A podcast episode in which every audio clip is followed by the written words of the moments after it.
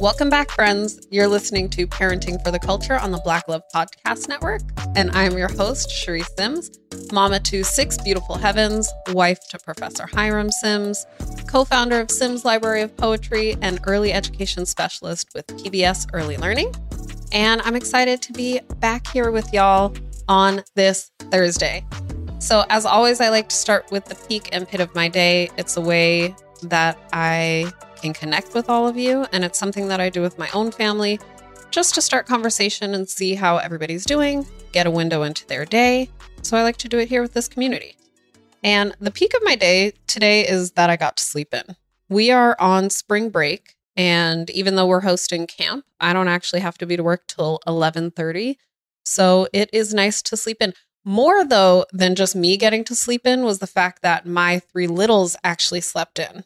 Y'all know how usually your littles are on like such a routine and schedule that even on the days you have to sleep in, they still want to wake up at six o'clock and get the party started.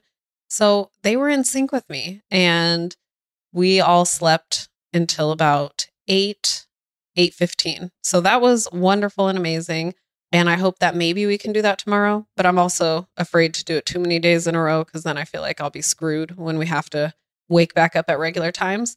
But I'm enjoying it while it lasts the pit of my day is y'all, we don't have a dishwasher.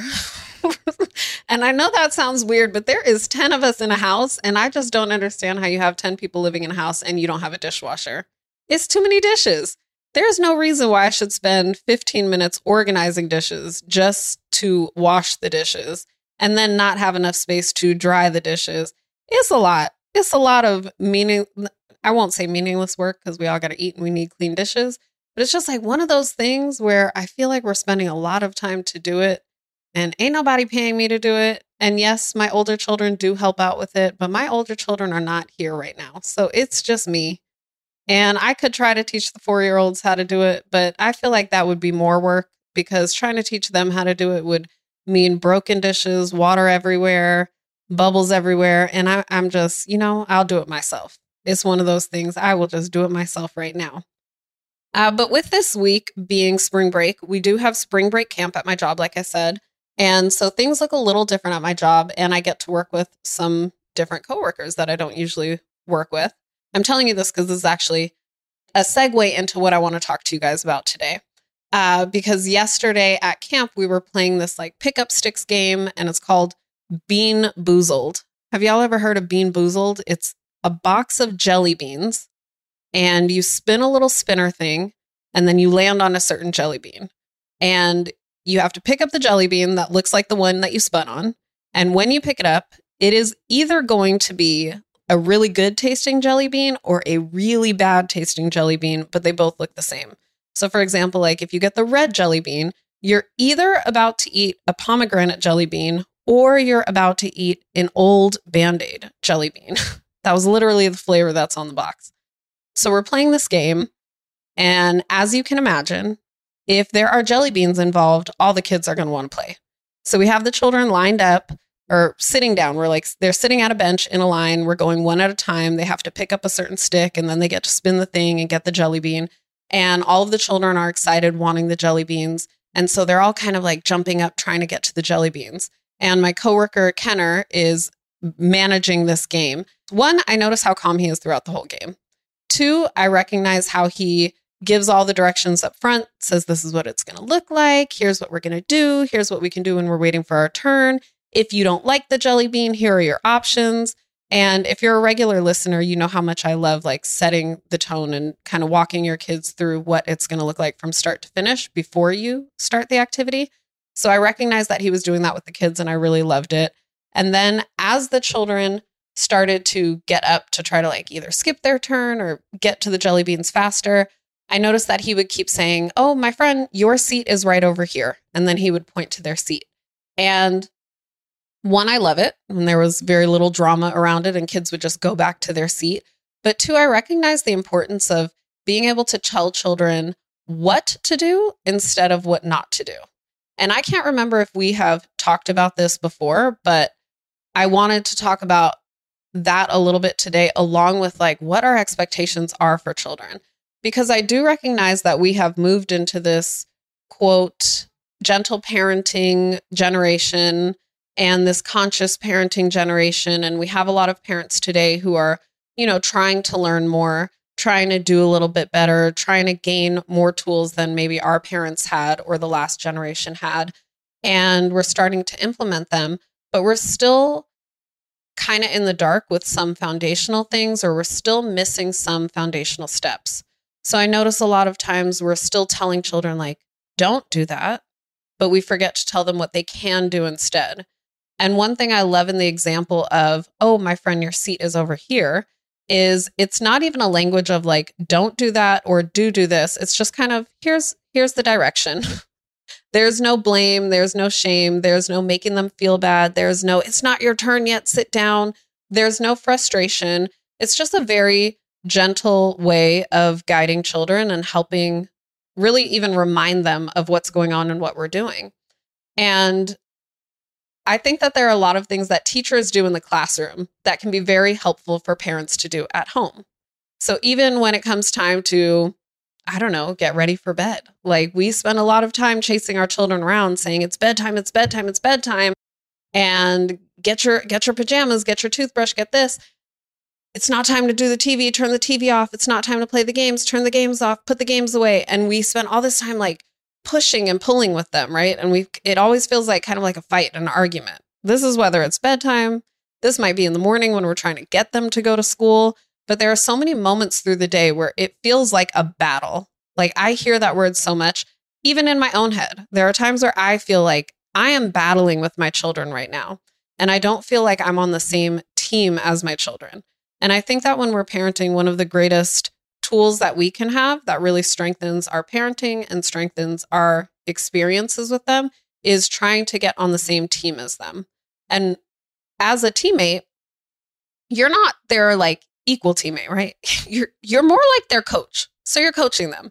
And the same way a coach sits on the sidelines and will like give you plays and let you know what's going on and direct you and yell at you and tell you who to pass to or whether or not to shoot it, we're kind of doing the same thing with our children.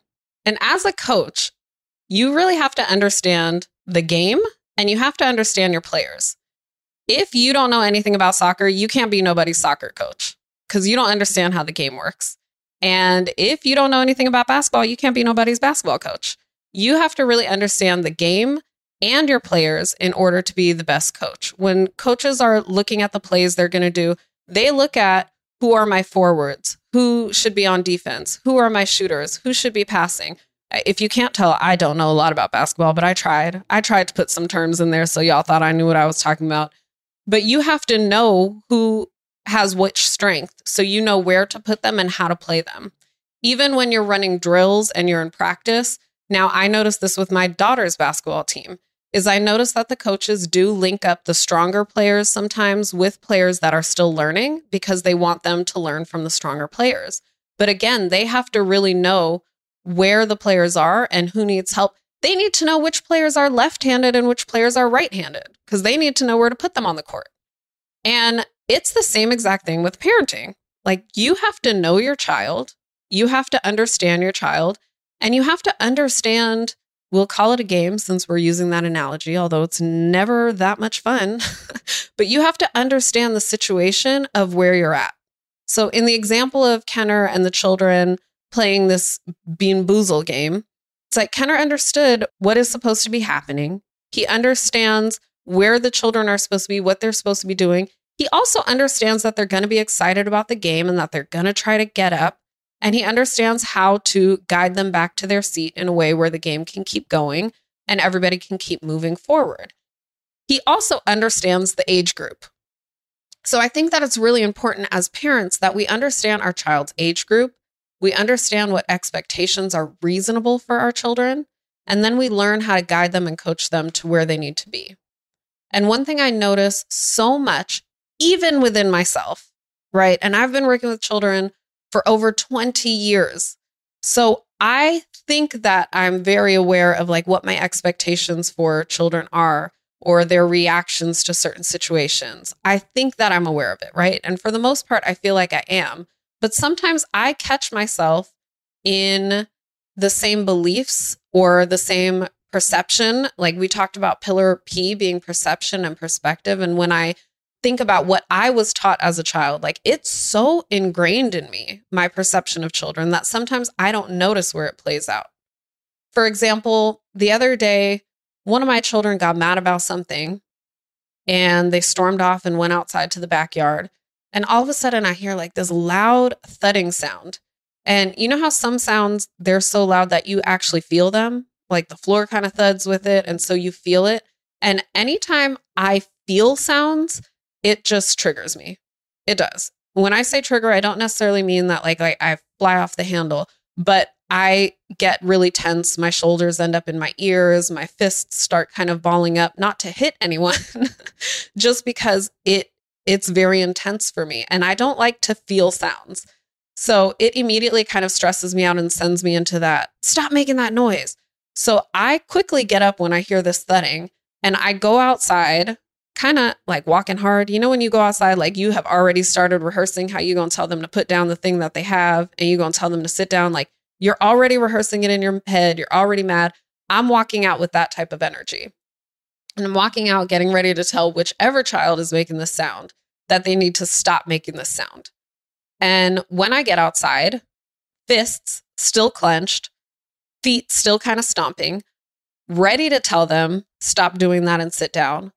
I see my child with a baseball bat hitting the punching bag. So I bought them this like punching bag that kind of looks like a T ball. It's the punching bag that sits on a stick, has the punching bag standing up in the air at the top of the stick. That's about, you know, for my four year olds, it's like right at their eyes. For my nine year old, it's, you know, probably at like a little bit under her collarbone. So it's, I don't know, about four feet tall. Um, and so I see her just like swinging as hard as she can at this punching bag. And again, I'm looking at her and I'm thinking, like, what is the problem? She needs to stop that. And then I realize I'm like, no, Charisse, actually, she's fine right now. I actually bought that punching bag specifically as a tool for my children to use when they are upset. Another thing that we do is we see our children upset and we are in this gentle parenting and conscious parenting age. We recognize that it's important to tell our children they can feel what they want to feel. So we say, you can be mad. But again, we don't tell them how they can be mad. And then if they start hitting things because they're mad, we've told them that it's okay to be mad. But now we're like, you can be mad, but you can't hit. And you can be mad, but you can't hit me. You can be mad, you can't hit your sister. You can be mad, but you can't yell. You can be mad, but you can't throw that. You can be mad, but you can't kick. But then, hell, like, what can you do when you're mad? And if you're a child and you're mad, and all the things that your body is naturally telling you to do while you're mad, somebody else keeps telling you, you can't do that, you can't do that.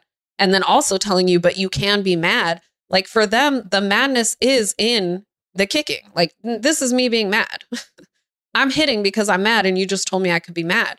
So rather than just telling them, yeah, you can feel this, but you can't do anything with it, I think it's important to show children and teach children what they can do with these emotions. So, for example, with my children, I tell them, you can be mad. You can't throw the remote, but if you need to throw something, go outside and throw a ball. You can be mad, but you can't hit me. If you need to hit something, go outside and hit the punching bag. You can be mad, but you may not yell at me. If you need to yell, you can go in your pillow and yell. And another thing I, w- I want you to recognize or that I want to share with you is a lot of times when our children are upset, whether they are mad, whether they are sad, when they do these things like kicking, throwing, yelling, punching, notice that usually these are things that are actually empowering in a sense. There is a force where, you know, if you kick something or you hit something or you throw something, you can actually see your anger. So it's kind of like a visual, physical thing that they can do with what they're feeling inside because things that you feel that you can't see, they're very hard to deal with. But when children make them visible, it's easier for them to manage them because now they can see them. And usually they get to the point of wanting to yell, hit, throw, kick when they're in a place of disempowerment. They've either had something taken away from them, maybe they've been embarrassed, maybe they have to be on somebody else's schedule, But usually you see these behaviors in times where the children feel small, small in whatever sense you want to fit small into this picture. And so usually children are responding this way because they want to feel bigger. They want to feel in control. They want to feel powerful. And when you can throw things, it actually is a feeling of power. When you can kick something, you feel more powerful. So I say that to say if you recognize that your child is feeling disempowered and trying to empower themselves, but they're doing it in a negative way, try to teach them how to empower themselves in a positive way. Maybe that looks like hitting a punching bag. For me, I buy them a punching bag, not necessarily to empower them, but so that they have an outlet to get that out and to get those feelings out. Maybe the empowerment is in giving them space to tell me how they feel, to tell me why they're angry, and then giving them space to help find a solution to it. Giving them back a sense of control over the situation, giving them a sense of your voice has power. I'd like to hear your thoughts. Your thoughts have power. You can be a part of this. We're on the same team. So, anyways, she's hitting this punching bag. I have to remind myself, Charisse, you got this punching bag for her to hit. And then I was like, but Charisse, she's hitting it with a bat. I don't know about that. And I was like, no, no, no, Charisse, let her do it. She actually took the time to walk herself outside while she was mad, grab a bat, and hit the punching bag. She is not hurting me. She is not hurting anybody else. Like she's not disrespecting any items in our house or hurting anything in our house that is not meant to be hurt. She is literally grabbing the physical tools that I bought her to be able to express her anger and to me, that was healthy that, you know, this child was able to walk away from the situation that was upsetting her, go outside and get her frustrations out in a way and in a space where it was not hurting anyone or anything. So I share that story because even for me, I had to remind myself like, they need an outlet. And you buy these things and you tell them these things and give them these ways that they can release their emotions, release their frustrations and then we turn around and tell them not to. But part of it is the way that we grew up. And part of it is the fact that we are so uncomfortable with these uncomfortable emotions. And so many of us were taught that you just can't have the emotions or you just have to shut the emotions down. That now, when we see them in our children, like it's not a matter of our children are not supposed to be doing something, it's a matter of we can't tolerate the feelings. And you know, I watch children and the feelings that they have, and they're very human feelings, and they're feelings that we have. And in this situation with my daughter hitting the punching bag, I realized I'm like, man, sometimes I think I just don't want my children to children. Like, children are gonna be mad, and children are gonna get frustrated, and children are gonna be loud. And I don't remember what else happened in that day that made me have this thought. It was based on something else that I heard from someone, but I re- I realized that like a lot of times so many of us have children and we might take our children to work for a day or we might go out in public with our children. But the moment our children have a tantrum or a meltdown, which is what children do, we are like mortified and embarrassment and we're like get get up off the floor and you know want to take them out and we don't want children to be children. Like we all want children and we want to have these cute families and we want to have the photos with our families and the matching outfits that are beautiful. And i know i've even had people reach out to me and be like what do i do? My child doesn't want to take photos or what do i do if they're crying in the photo? I'm like take the photo. Like just take it even if the kid is sideways or the kid is not smiling or the kid is mad, like that's actually your life right now. I don't know what you're trying to capture in this moment, but most of the time people take pictures because they want to remember the moments. So if I go traveling and I take a picture of a mountain in a moment, it's because I want to remember this moment. If you're planning family pictures and your child is crying in the moment, that's the moment. Like that's the moment that you're choosing to remember. And that's what's happening. But our children are like real humans. I always call children tiny humans, right? But I think people like want tiny adults. Y- y'all don't have tiny adults. You have tiny humans who are full of emotions, full of their own ideas and thoughts, their own desires, their own talents, their own curiosities. And they're going to explore all of those things. And as adults, you know, we think we manage these challenging emotions, but I think a lot of us don't manage them in a healthy way. I think a lot of us have just learned to like not feel them in front of people, not show them in a certain way, and then we take anxiety medication. I'm talking about me.